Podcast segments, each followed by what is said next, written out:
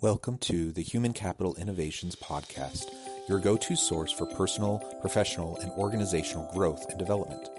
We hope you tune in often for all things people management, organizational development and change, organizational leadership, and social impact related. Maximize your personal and organizational potential with Human Capital Innovations Podcast.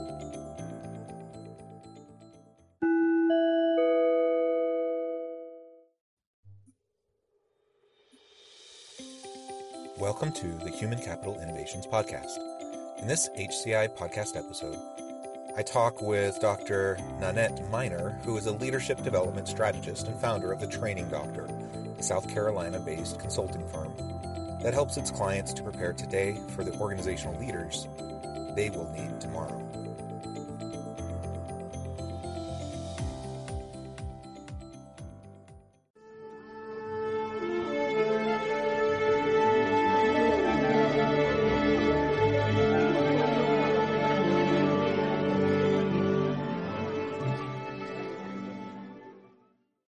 Welcome, Nanette Miner, to the Human Capital Innovations podcast. I'm so excited to have you joining me today.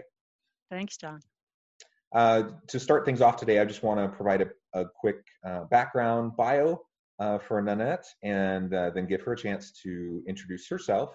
And then we have some questions prepared, and I'm excited uh, to have the opportunity to talk with Nanette about her experience in relation to coaching and working with organizational leaders to help them maximize their potential.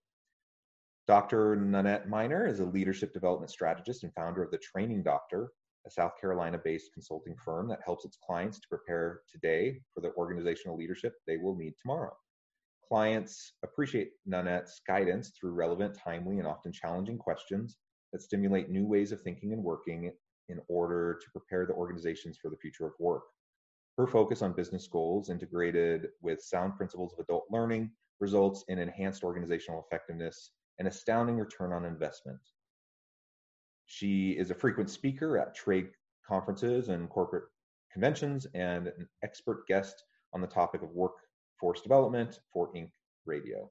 Uh, her most recent book is Future Proofing Your Organization by Teaching Thinking Skills uh, as a scholar practitioner, she has authored books on various aspects of business management, marketing, and employee development, and has been published in or quoted by Forbes.com, Huffington Post, Fast Company, the BBC, MBAWorld.com, and numerous industry and trade journals.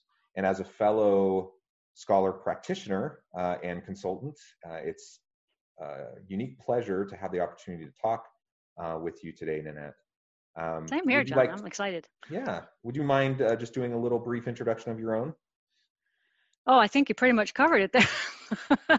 oh, one other um, thing. One other thing sure. I did want to say that um, I know you ride a Harley, which I, I think do. is super cool. um, I I don't dare because I, I just don't have balance skills. Oh. But well, it's awesome. it's uh it, it it's actually the balance part is not hard for me. It's hard because I'm only five foot one, so it's hard to find a Harley that fits me. There's basically only one that fits me. But yes, it's uh, it's bike week here, so we actually went out for a nice long ride on uh, Saturday, and that was my first ride um, for this year. So I'm kind of in pain. You know, it takes a while. It's like being on a horse. It takes a while to get used to it again. well, what a fun hobby, uh, and probably especially, um, it's necessary to have hobbies in this day and age of COVID quarantining and and being able to go out on a motorcycle out into uh, the surrounding areas, I imagine, is quite nice. Yeah, it's great. Yes. Awesome. Well, welcome again to the podcast.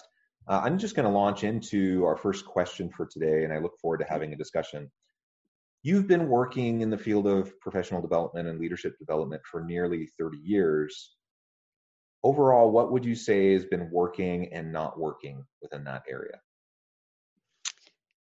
Well, more recently working, um, you know, not, I mean, as you said, almost 30 years. So I started, I like to say to people, I started when, if you wanted a colored overhead, you colored it in with markers the night before mm-hmm. your presentation. so technology has, has advanced so much that that, in my opinion, is what's really working now is that if you aspire to be a leader, you can take charge of your own development, your own career, um, and, and take advantage of all the things that are out there. And so many of them are free, like, well, LinkedIn Learning isn't free, but it's certainly well worth the money because yeah. of the catalog that they have available. Um, YouTube has all sorts of instructional videos from you know TEDx to just just google or, or go to youtube and ask what is project management and you'll you know you could be there for five days just reading all or listening to all the, the experts on project management um, so i think what's really working is the ability to curate your own content and manage and, and take control of your own career um, yeah. what's not working is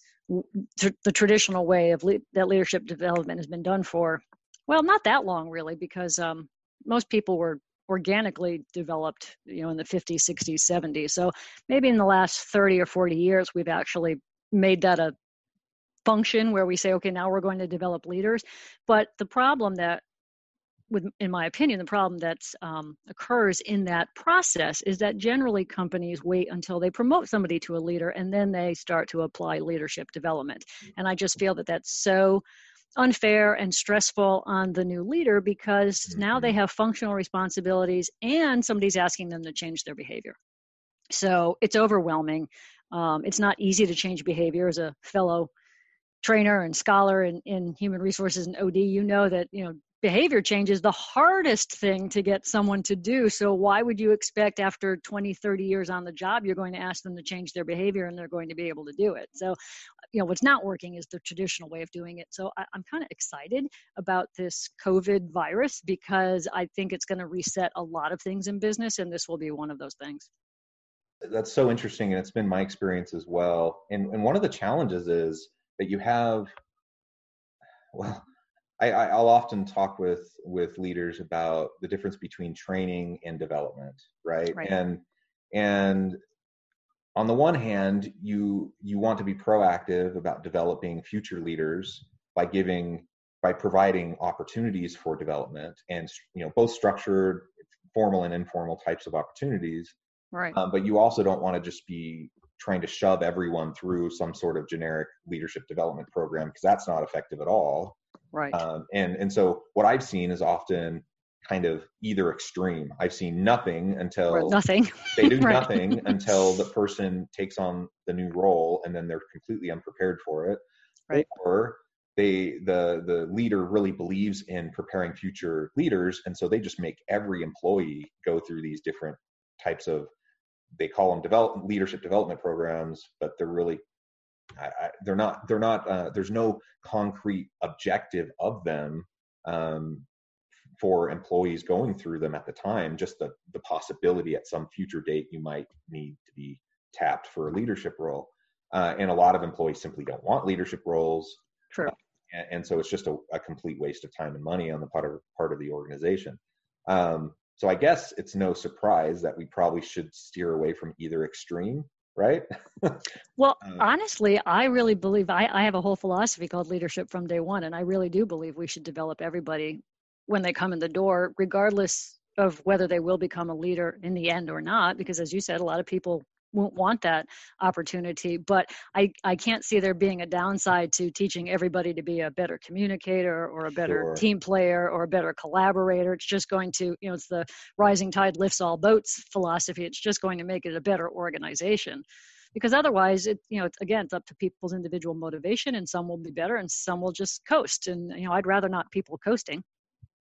Right right. And i think you you just hit on something that i think is really key that there's lots of leadership competencies and capabilities uh, that we can start to develop in all of our employees because they're universally important.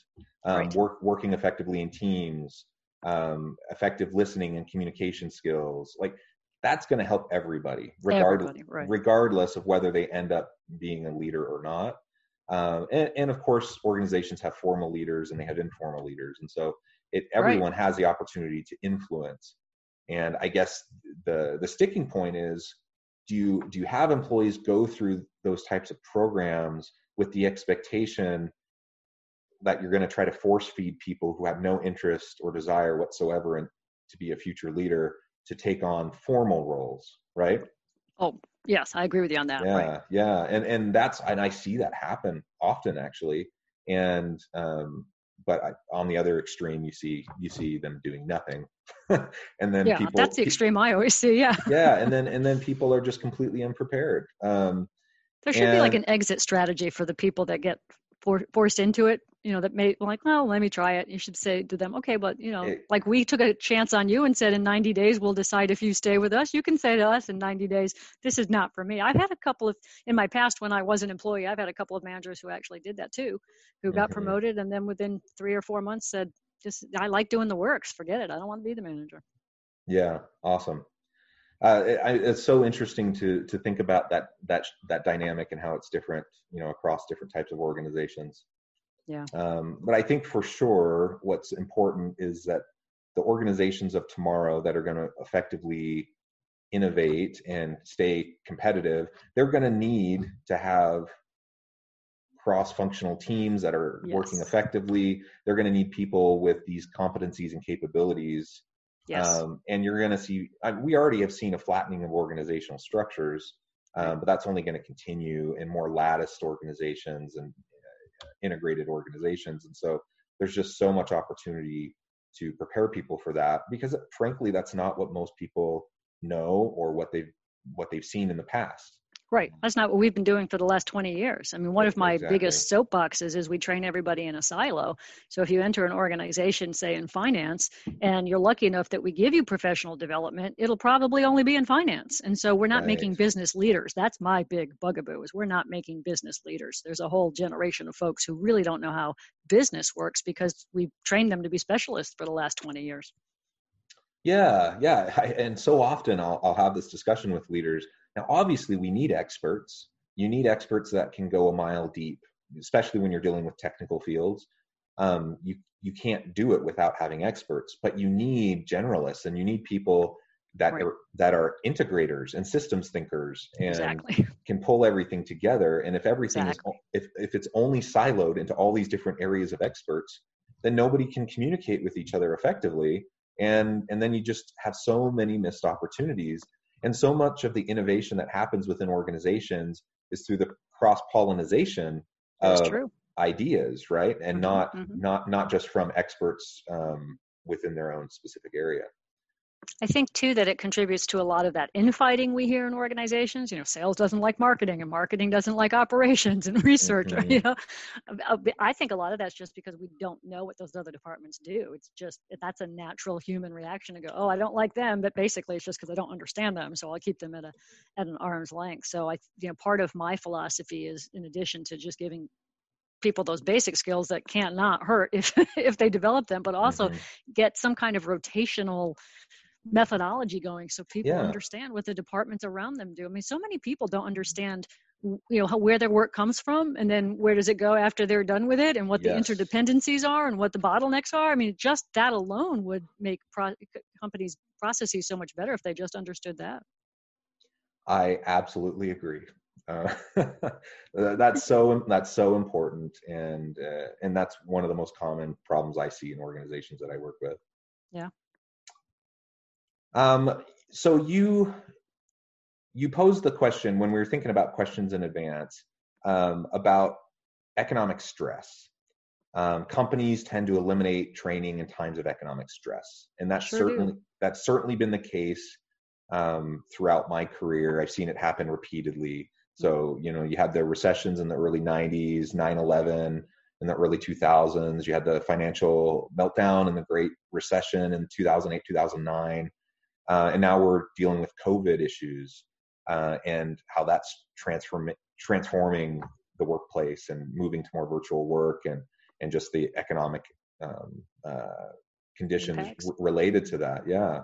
Um, so clearly, it's important for people as the workplace is shifting and moving more virtual. It's important for people to to upskill and to be ready for this transition.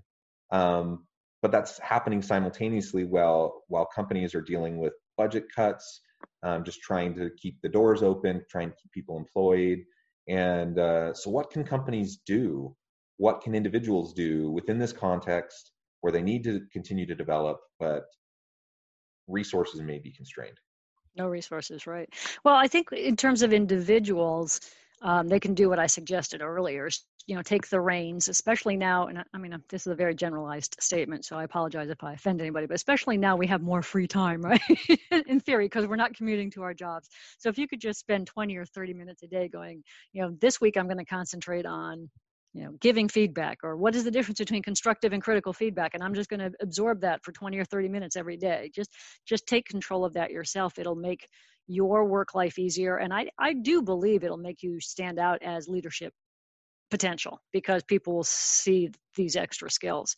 Um, in terms of what can organizations do, people may not like this either, but I really think we have to hire a new role.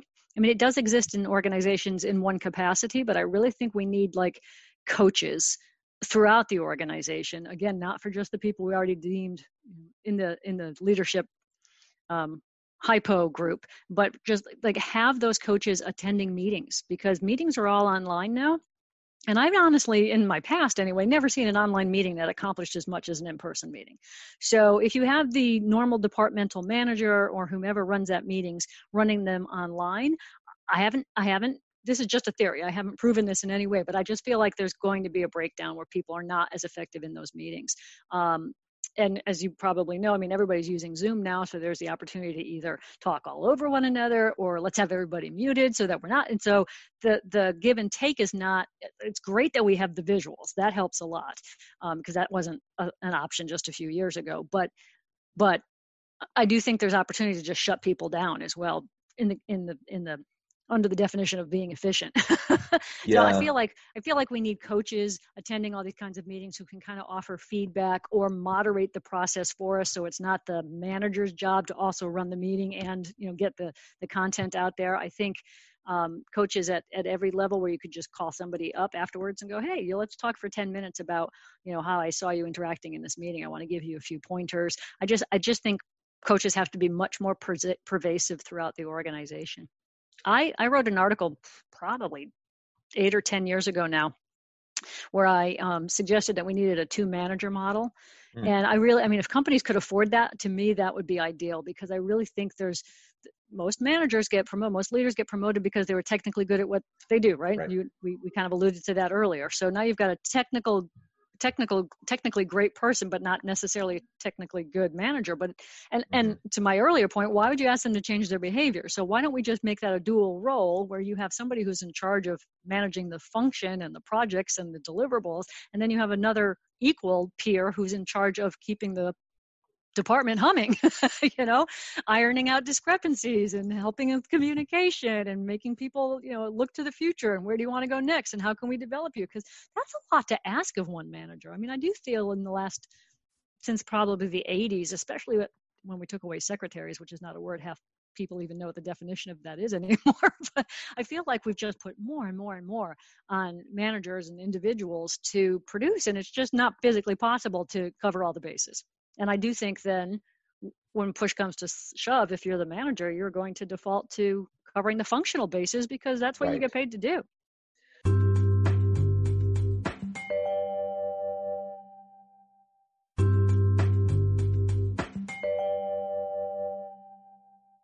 So the the people management, the development, the strategic stuff that often gets pushed to the side just because they're struggling to just get all the those functional pieces done day in and day out. You know they have all these deadlines and so they're they're uh, trying to meet the urgent requirements and they just right. don't have time for the other stuff. Right. um, I, I love the idea about having coaches embedded and i was as you were describing that you know i was just thinking about my own personal practice. Um, I, I found that i i'd never thought about it before until you described it that way but whenever I get off of a, an important call, um, I always have people that I will immediately do a post call debrief with, and I'll call them up and I'll say, "Hey, how did that go? What went well? What didn't? What um, you know, did I come across the way I was intending? You know." And we, we just have that conversation and it's the super call helpful. after the call. the call after the call is so yeah. important.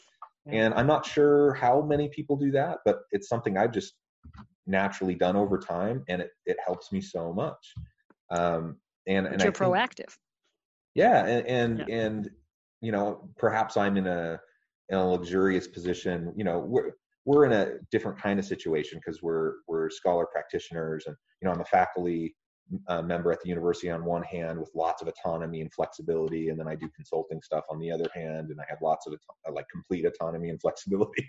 So I mean, I, I acknowledge that that I enjoy much more uh, uh, flexibility than the average person.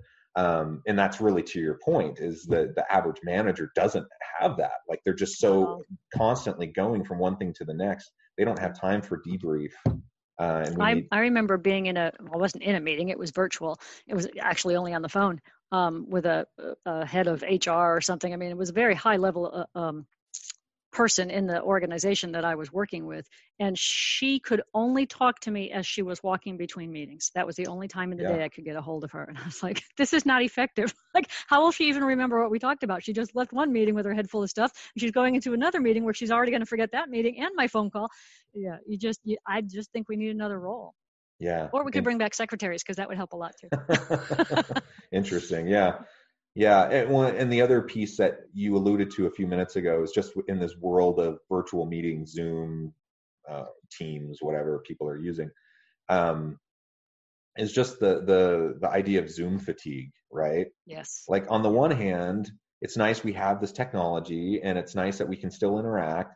And you already pointed out some of the problems though with virtual meetings, you know, in terms of people not being able to necessarily you don't have the same dynamic so you don't have the same give and take right. but it's it's our there, there's already research showing the effect of zoom fatigue and it just it's it's kind of interesting to me because it actually takes more out of you to go sit in front of your computer for a zoom meeting than it would take for you to be in an in-person meeting yes. um, for, for a variety of reasons and now we're finding ourselves in meeting after meeting after meeting um, where you might spend six hours straight going from Zoom meeting to Zoom yeah. meeting, and that's just mentally exhausting.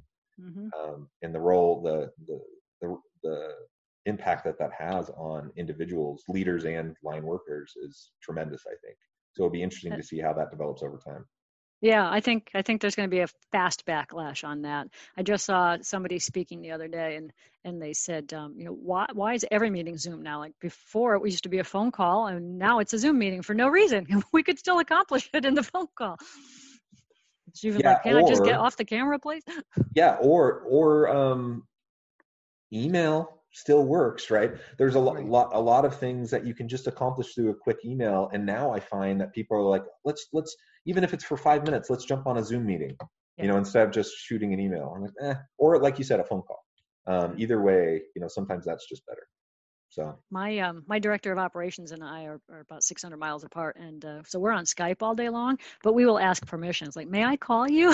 Is it okay if I interrupt you for 10 or 15 minutes because we're head down, we're doing work?" And you're right; those those meetings can be so you know disruptive. Or sometimes we, we have this code where we go ding, it's like you know I'm ringing the doorbell, like ding, can I interrupt you? And if the other person doesn't answer, we don't we don't interrupt them. So we know we we I guess that's a you know working rapport where we trust the other person yeah. is not purposely ignoring us, there's a good reason they're ignoring us. Right.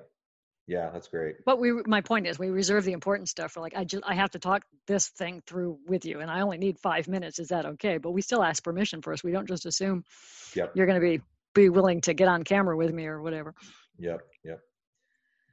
Um, one more quick question, and we'll wrap things up for today. Um, this is you know perhaps the most important question of all. If if you had to just pick one skill that every leader in business should master well really every leader regardless of whether it's business or, or whatever organizational context um, one skill that every leader should master what would it be and why?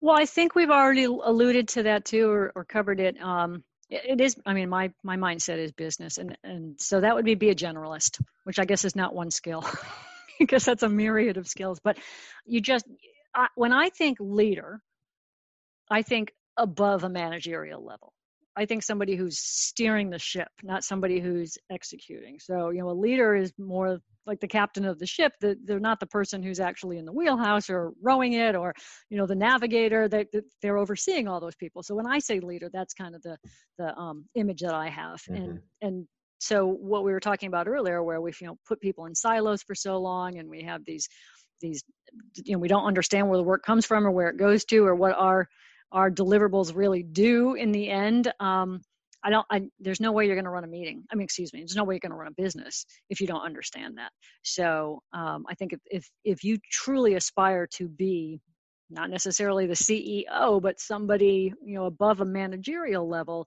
you really have to immerse yourself in business, which again, you can do easily. Like one of the things I love to do is listen to business podcasts, which I mean, I'm just a, a geek.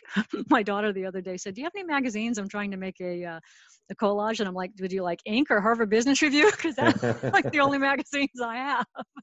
but, you know, I'm, when I'm walking my dog, I'm listening to business podcasts and they just, to me, they're energizing. I, I'm the notes app in my phone is so full of notes. It's unbelievable because as I'm walking, I'll pause the podcast and then I'll record myself and know like that's a good idea. I could write an article on that. I should you know look that term up. I don't know what that means. Like I'm just constantly immersing myself in business, and I and I think if you really want to be a leader, you you've got to do that as well. It doesn't you know what's great now is you don't have to go get degrees and all this stuff because they're out there like one of the resources that i love i didn't mention earlier is edx which yeah. is the the mooc level of of going to college which you can do completely free or you can choose to pay a really nominal fee and get a certification at the end as well so like a few years ago i was thinking about getting my pmp my project management professional yeah. designation and the more i looked into it the more i thought that's really not going to further my career. It's nice to have the credential, but it doesn't really align with what I do. So I went and got a certificate in project management from the University of Rochester. So at least I understand more about the topic, but I didn't have to go through all the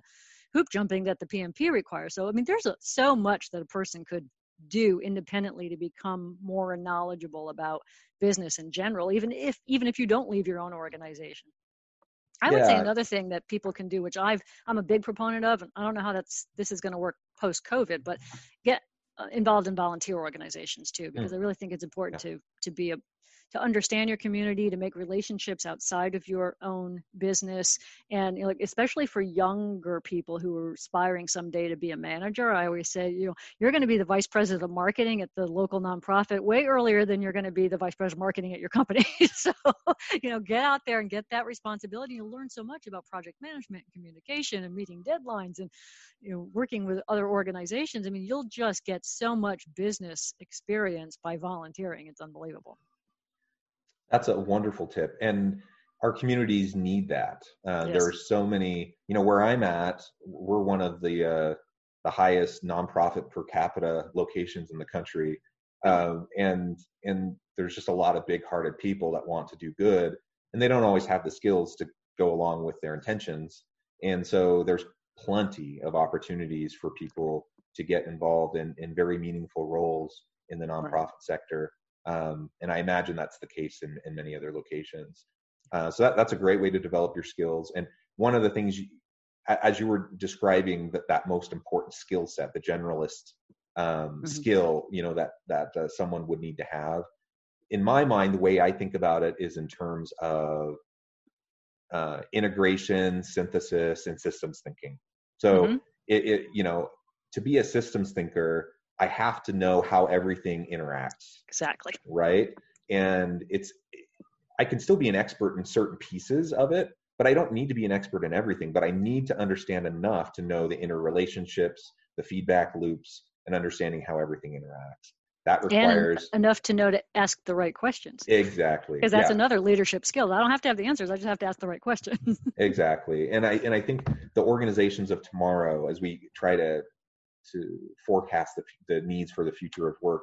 I think it has to come back to integrative, synth- synthesizing, systems thinking types of mentalities, not just for CEOs. I mean, that's always been the case for C suite executives, but they have to be able to think at that level to be effective. But I think that skill set's being pushed down, the, the necessities being pushed down to lower levels.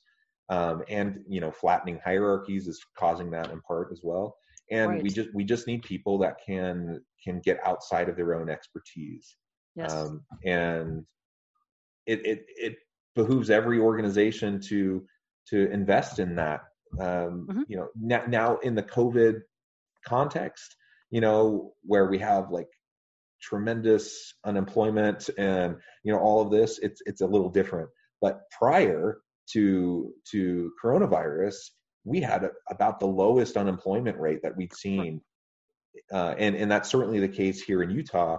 I mean, we we have we had unemployment rates that were too low. That that meant employers couldn't find they couldn't get a good pool of candidates for a, a position, particularly for technical positions, highly skilled and and uh, advanced types of positions. And so, my point is, we're in like a hyper competitive labor market pre-COVID, and mm-hmm. eventually mm-hmm. we'll get back to that point. It may take a little while, but when we're in that situation, we don't have the luxury of just like inserting new experts every time we need to do something right we have to upskill right. we have to retrain we have to think long term in terms of our human capital um, in a way that we can leverage what what our people can do and how we can build that capacity and if we don't if we don't take that approach um, you know organizations are going to be hurting uh, when we get back to a hyper competitive labor market situation i hope that they learned their lesson from this because there were things that they could have done that they just shunned for whatever reason. And I get there's pressure of saying I, I constantly have to you know, recruit and retain because that's that's the market that we're in. But if you developed people from the minute they walked in the door, you'd have a succession plan. You, like I, I just yeah. know so many organizations where a, a, a, position was just left vacant for yeah. you know almost a year because they they were they were blindsided when the person decided to leave and then they had no plan b and then they had to go looking for the right person. But like you said when the when the market is tight you're not really looking for the right person you're bribing them to come from somewhere else. There's no, really no leverage left. So again that's why i really believe companies have to to to develop people from within whether they want to be a manager or not. At least you've got people with capabilities that you know could could pinch in pitch in in a in a pinch, pitch in in a pinch. There we go. yeah, awesome. Well, uh, Nanette, uh, thank you again for joining us. I think we're out of time for today, uh, but it's been a pleasure talking with you, and I hope to have you back in the future. Um, oh, that'd be um, great. To to chat about related issues, and and I, I think there's so much depth here in what we've been discussing that a half yeah. hour just simply doesn't allow True. for for you know a full uh, examination of. But but uh, I hope to have you back. And um, thanks again for joining us. And I, I, encourage all of the HCI podcast listenership to go visit, go look up uh, Nanette and the training doctor, and uh, learn a little bit more about what her organization is doing and if it might be a good fit for for what you need help with. Uh, thank you. So thank you, and have a great week. Thanks, John. Bye bye.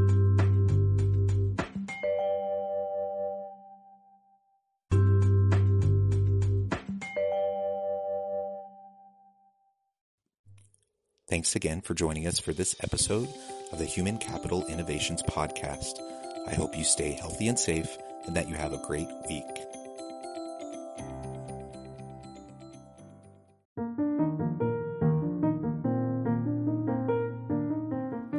Check out our new weekly LinkedIn newsletter, Alchemizing Human Capital, exploring industry trends via original research and interviews with executives and thought leaders from across the globe. We look forward to having you join us.